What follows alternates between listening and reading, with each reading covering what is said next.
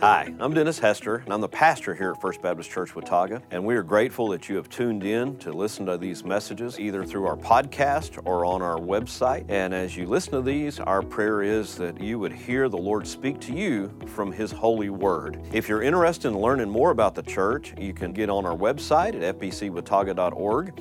From there, there's a place where you can plan a visit, you can learn more about our beliefs. You can also request prayer through the prayer request page. We'd love to hear from you. Uh, we love to get to know you.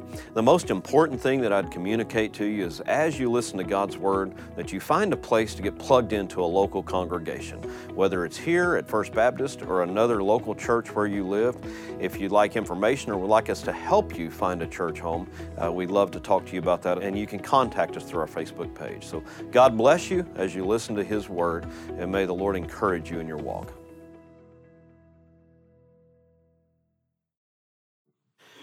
Course, today is a day that we reflect on our moms, and uh, today, as I uh, pray for my mom, many of you know that uh, she's in a difficult place. The uh, uh, spring break week, um, my mom had to be moved into a memory care facility on the Friday of spring break week, and it just happened at the time when the lockdown took place.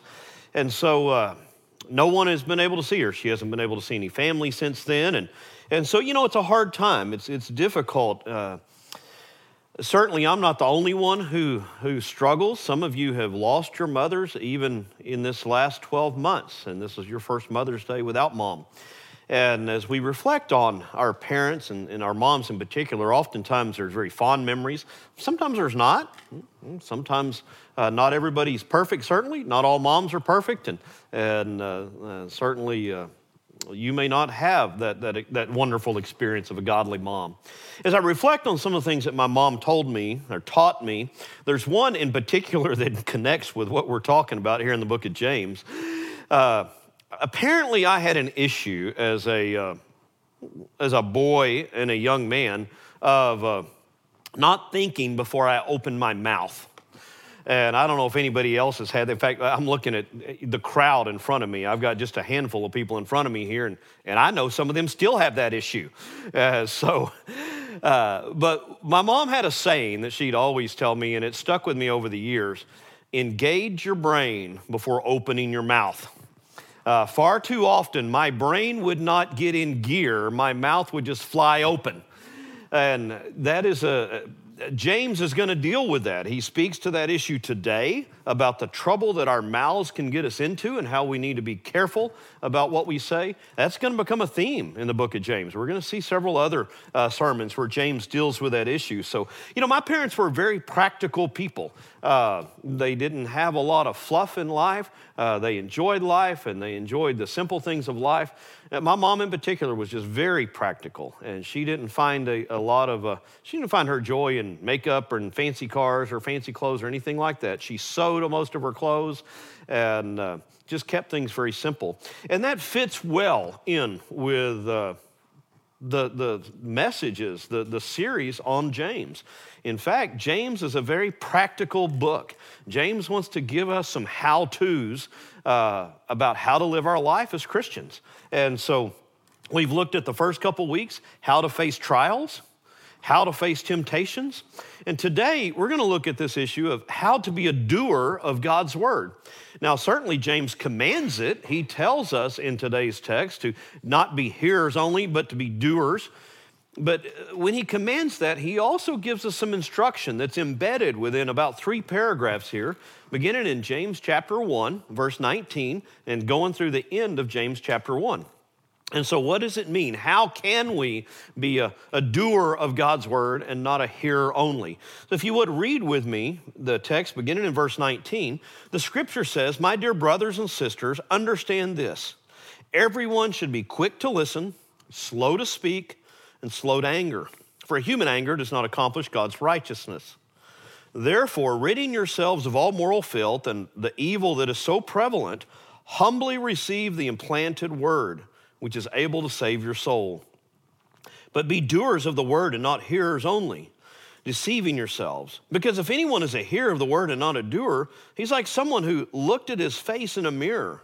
For he looks at himself, he goes away, and immediately forgets what kind of person he was. but the one who looks intently into the perfect law of freedom and perseveres in it, and is not a forgetful hearer, but a doer who works. This person will be blessed in what he does. If anyone thinks he is religious without controlling his tongue, his religion is useless and he deceives himself. Pure and undefiled religion before God the Father is this to look after orphans and widows in their distress and to keep oneself unstained from the world. So, what I want to simply do is walk through uh, this text, really paragraph at a time. When we get down to that third paragraph, we're going to see three very practical things that James lays out. But in the first paragraph, I really want to begin in verse 21 instead of verse 19. As James writes this, uh, you hear this very endearing phrase My dear brothers and sisters, my dear brethren, uh, understand this. Everyone should do this, this, this, and this. But then he gets down to a command, an imperative in verse 21. And that imperative is this humbly receive the implanted word the beginning point for us to become a servant of Jesus Christ, to become one of his disciples, is we have to first receive his word implanted in our soul. That's, that's the starting point. That's how we come to faith in Christ. It is reception of, of the word of God. It, Romans 10 17 says, So faith comes by hearing, and hearing through the word of God or through the message of Christ in the, in the CSB. We come to faith through the Word of God when we hear the Word of God and it becomes implanted in our soul. Now, eh, you know, even eh, the Gospel of John even refers to Jesus himself as the Word.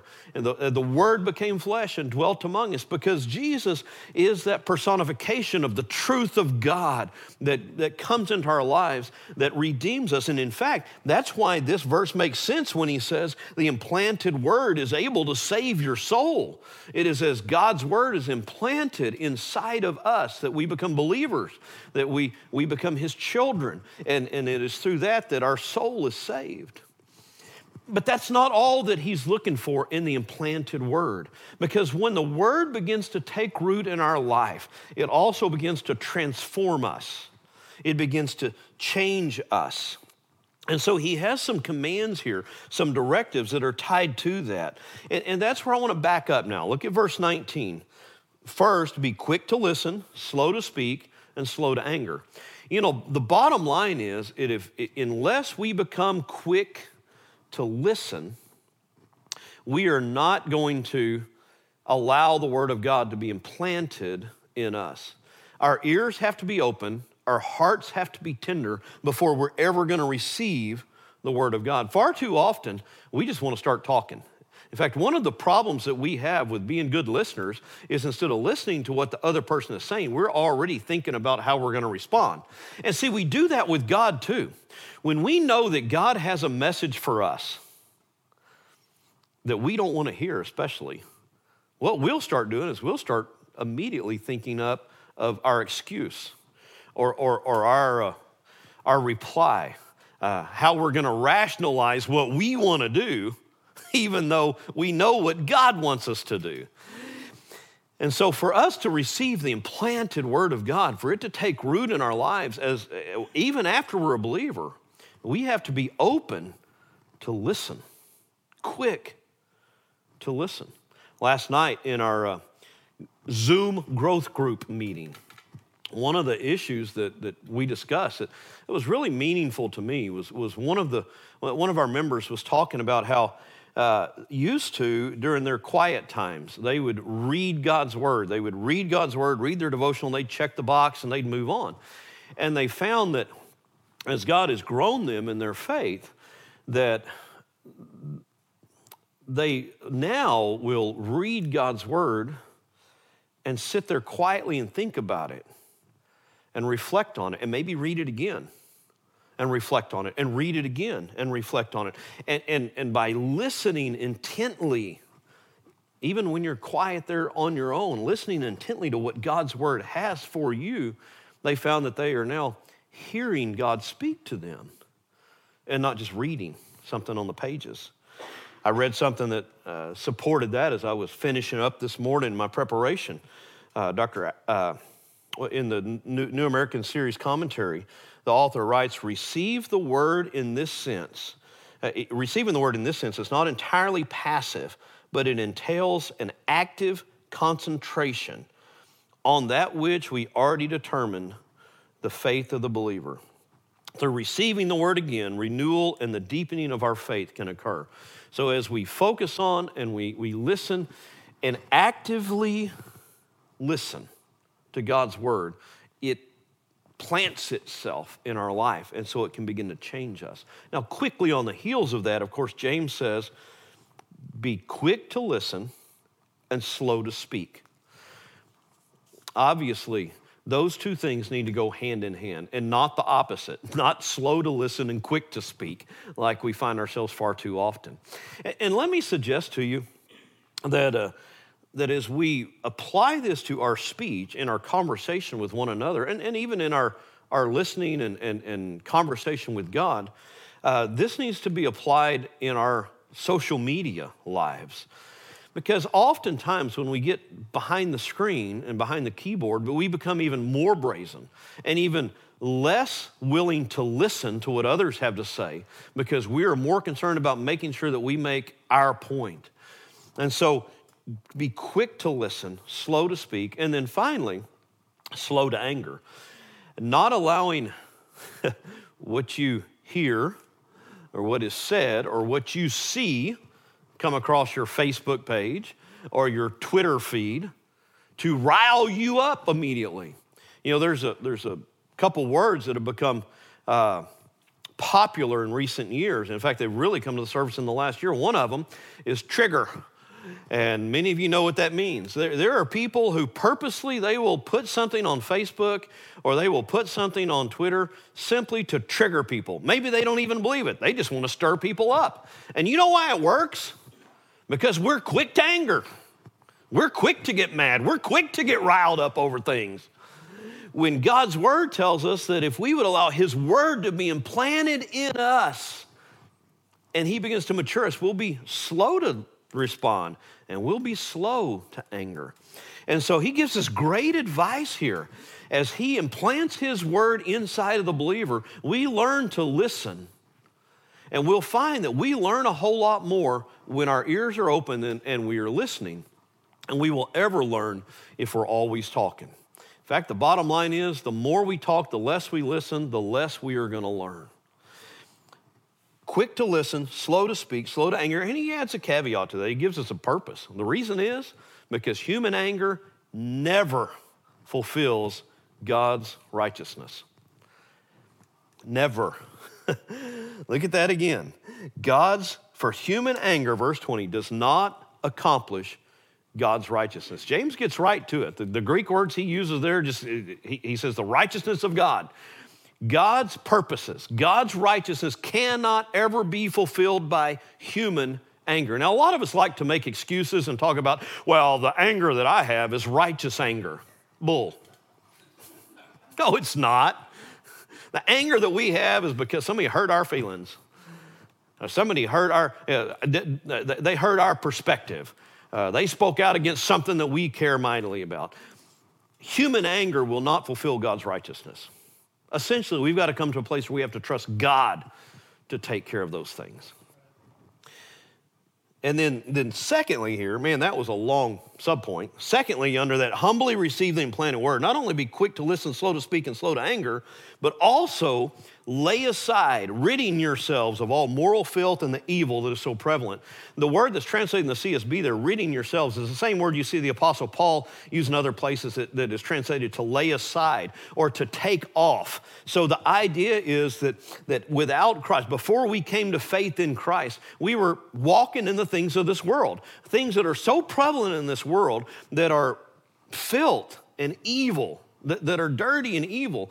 James commands that when we're implanted with the Word of God, we take those off and we set them aside. That, that's the essence of repentance. That's the essence of what we're called to do. If we're going to turn to Christ, we have to turn away from the things of this world. And so we, we set aside what is filthy, we set aside what is evil, and we walk toward Christ. And when we grow in our relationship with Him, when, when the, His Word is implanted with us, we lay aside those things, then we become pleasing to God. And so the first order of business and he's going to he's going to expand on that not only later on uh, in, in the next couple paragraphs but in following days and following weeks as we, we work through the uh, james's letter so we begin the first how to to be a doer of god's word is to allow god's word to be implanted in your heart and in your life it requires several things that we've talked about slow, you know quick to listen slow to speak slow to anger taking off the filthy things of this world and laying them aside. That's the first how to. If you're going to walk in a relationship with Christ and be pleasing to Him, doing His word, you have to allow His word to be implanted inside of you. You cannot be a doer of God's word unless His word truly becomes a part of who you are and is implanted inside of your soul. Second, then, and this is very simple, but it follows quick on the heels of what we just said. Once God's word is implanted in you, then you act on it. You obey. well, that's a word we don't like to hear. We do what God's word tells us to do. And, and, and when we act on it, uh, we begin to, to grow in that relationship. It, it, it's, you know, when I was in, uh, uh, started playing football in junior high school, the coach would, you know, after we did our regular drills just to, to, to, work out, build stamina, build speed and agility, all those kind of things, then we would get into practice and the coach would give us instruction. And at that time, I, on the defensive side of the ball, I was playing defensive end. And so the scheme that we played in, the defensive end was responsible for, uh, you know, trying to keep anything that came uh, from getting to outside of you, but also dropping back in, in uh, a pass situation. So as soon as you recognize pass, you start dropping back. So what the coach would do is he'd give us instructions of what we're supposed to do, and then he would make us practice it over and over and over and over. And it, it seemed like there would be some mornings of seventh grade football practice that I ran backwards at the same angle 25 times in a row. And, and you would think, Coach, I've got this. I know how to run backwards now. But what the coach would tell us is he wanted that to be so ingrained in us that it became second nature. So he taught the lesson, but he didn't just leave it there, he made us do it. And as we did it, it became more and more ingrained in us. That's what James is calling believers to do. What, what he says some of you are doing, you're loving your Bible studies. You love going deep in the Word. You love getting together with others and going to conventions and, and hearing those sermons and getting all fired up. And then you go hear another one and you can quote the Word over and over and over. But none of it is working itself out in your life. In fact, what ends up happening because you're not practicing it, you even forget what you learn. And he, so he says here in verse 22 be doers of the word and not hearers only, deceiving yourselves. Ultimately, the first thing he wants us to understand is if you, all you're doing is hearing the word, you're not becoming a disciple. A disciple requires fellowship. A disciple requires doing what God's told you to do. It is impossible to be a disciple of Jesus Christ when he says, uh, you're going to become a fisher of men. You're going to you're going to go tell others about the good news. You're going to tell them how to become a child of the king. That's and then Jesus gives us instructions on how people might be saved so that we can go tell people how they might be saved. And we learn all of the various plans of salvation. And it doesn't matter how many plans of salvation we learn, we are not a true disciple of Jesus Christ until we go and share with someone how to be saved. Because ultimately, we don't learn theology and doctrine for the purpose of becoming smarter theologically and doctrinally. We learn theology and doctrine to become better servants of Jesus. And if you are only a learner, you're only a hearer and not a doer, you've deceived yourself. You may think that you're a disciple of Christ. You may think that you're a good follower of Christ because you know so much. But unless you're living it, it doesn't matter. That's what a true disciple does. They take what they know and they live it. And so if you are, he says, stop deceiving yourselves, become a doer of God's word. And then he says, this is kind of a practical piece of advice, and this is what I was getting to in my illustration. If anyone is a hearer of the word and not a doer, he's like someone looking at his own face in the mirror. He looks at himself and he goes away, he immediately forgets what kind of person he is. He says it's, it's a very similar idea. You look at God's word, and God's word says, okay, this is what you're supposed to do, and then you go out in the world and you don't do it, you have forgotten who you really are. You say, man, I'm, I'm a follower of Jesus. I'm going to go take care of widows and orphans. And then you step out of your life and you go focus only on yourself, on selfish needs. You're not a doer of God's word. You're not a disciple of Jesus Christ. You, you have forgotten who you were as soon as you step out of the room. You've forgotten who you were as soon as you step out of the, uh, out, out, of the sanctuary. You heard God's word. You committed to God's word. You rededicated yourself to be the disciple God called you to be. And you step out in the world and you live how you want to live. James says, he's going to tell us here in a little bit that that's worthless. Be a doer of God's word, walking in obedience.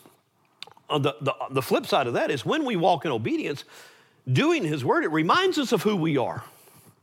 When we're out living the life that God's called us to, it reminds us the most uh, fulfilled disciples are those who are the greatest servants of Jesus Christ, those who are actually out doing it. That's where we'll find fulfillment in our relationship with the Lord. It's not in the hearing and in the learning, it's in the exercise, the living out of our lives, being disciples out in the real world. And so we must act on God's word. And he says there at the end of that paragraph, and when you do, you will be blessed. The one who looks intently into the perfect law of freedom and perseveres in it is not a forgetful hearer, but a doer who works. This person will be blessed in what he does. You want to be blessed as a servant of Jesus Christ? Do what he told you to do. Don't just learn, don't just listen, but act on God's word. So, in summary, the first two orders he gives us are allow the word of God to be implanted in your heart and then go out and live it. Do it. Act upon what you already know.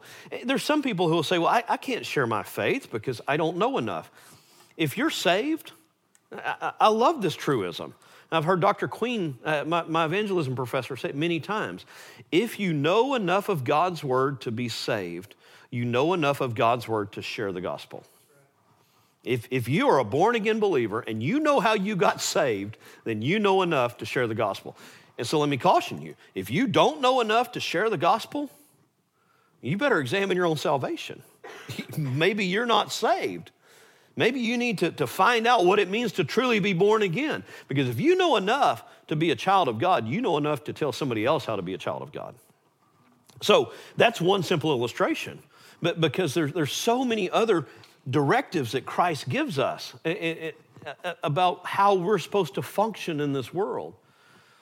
One of them is that idea of repentance that we talked about earlier. If you look at your life and you don't look any different than the rest of the world, and you need to re examine yourself because to be a doer of God's word, you, you set aside the filth, you set aside the things of this world, and you follow Christ.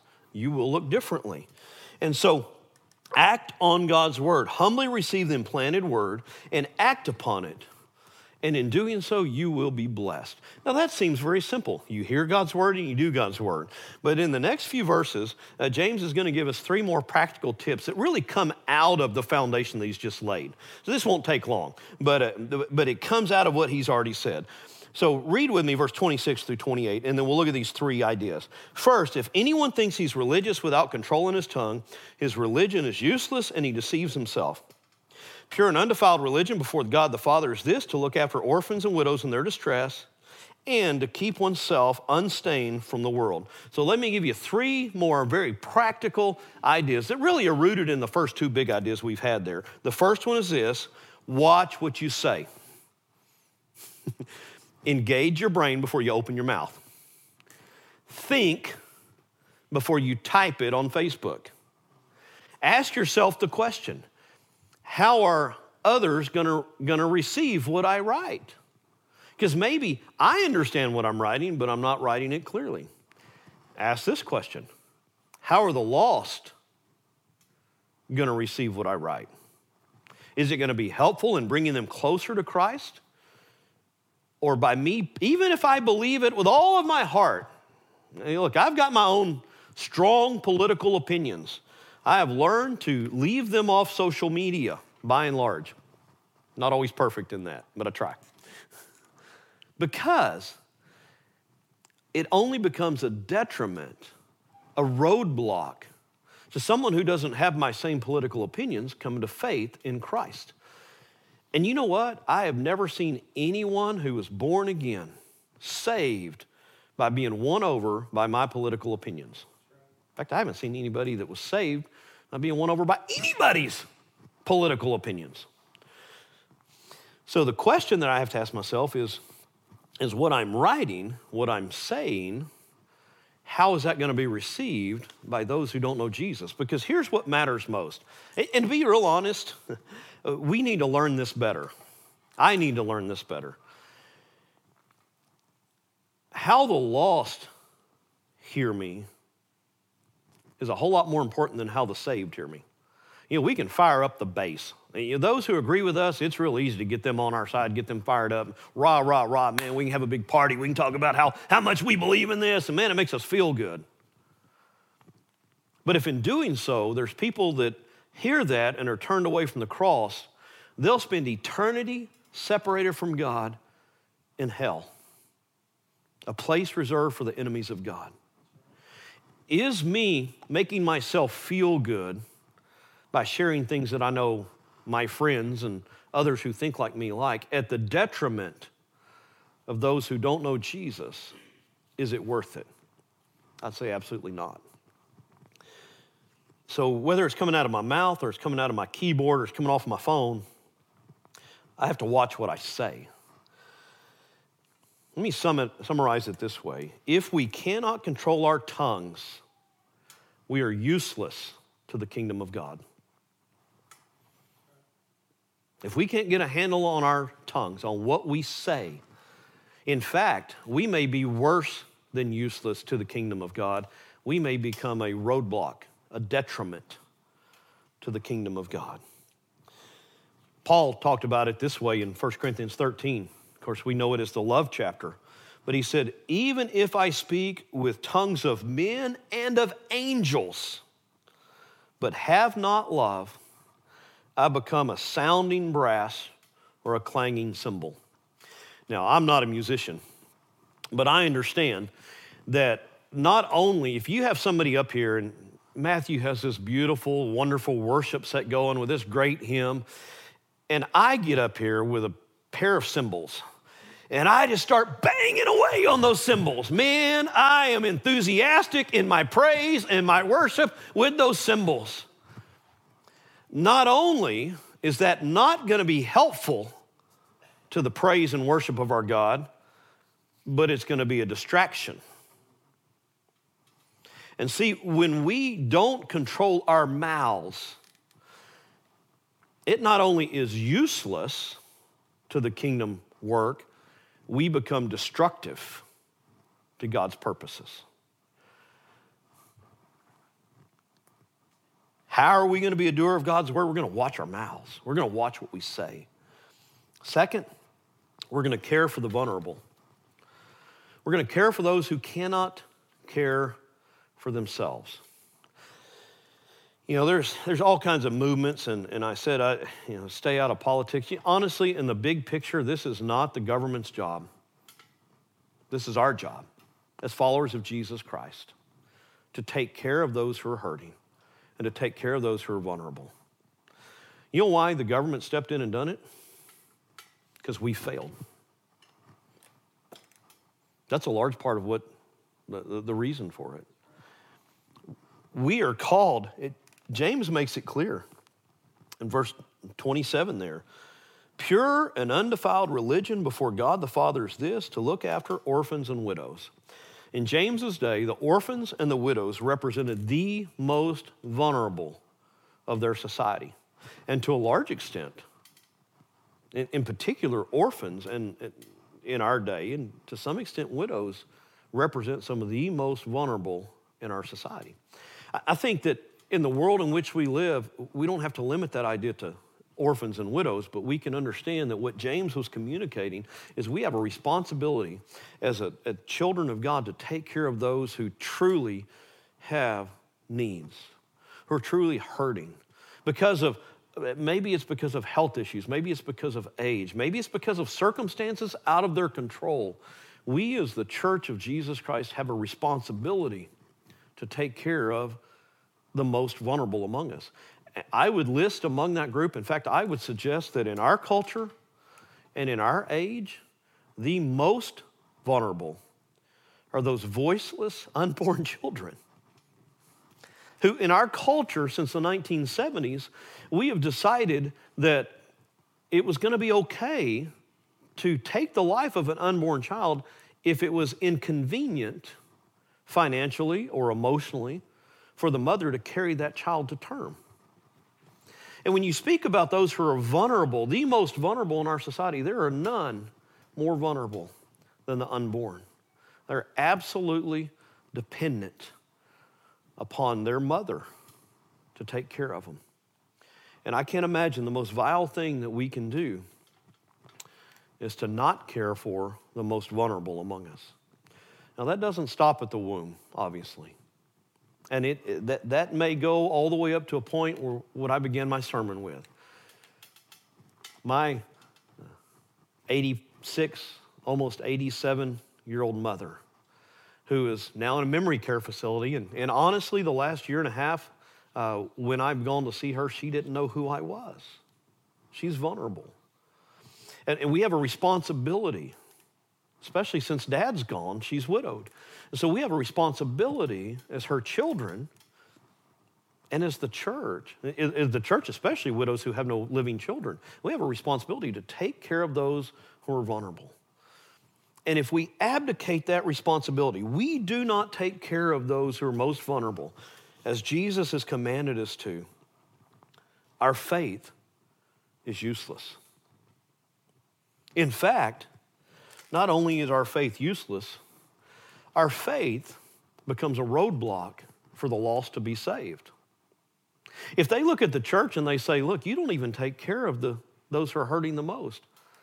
You, you claim to be followers of Christ and you claim to love your God and you claim to love others, but you don't take care of your parents. Folks, if we're not taking care of those who are most vulnerable, if, if, if we don't take care of our aging parents, if we don't take care of the, the, the vulnerable children, as a church of Jesus Christ, we become a roadblock to the kingdom of God. Paul put it this way in 1 Corinthians 13 2. If I speak with the tongues of men and angels, but have not love, I put the wrong verse down there. I put verse 1 again. But once again, Paul, Paul makes the same point. If we seek to serve, but don't do it with love, if we're not taking care of the most vulnerable, then we're useless for God's kingdom. In fact, what Paul says, let me just take a moment to get there in 1 Corinthians 2. What Paul tells us, 1 Corinthians 13, 2, I'm sorry. It's worth it. God's word's worth hearing, so we'll wait.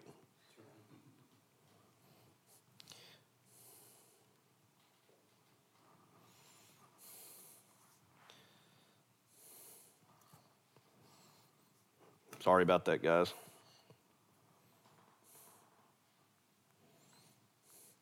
And it's not going to do me any good to read it in Greek to you.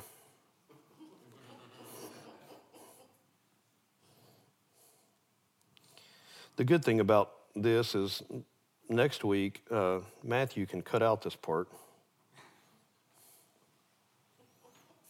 I'm sorry. 1 Corinthians 13, 2. If I have the gift of prophecy and understand all mysteries and all knowledge, and if I have all faith so that I can move mountains, but I do not have love, Listen to what he says I am nothing.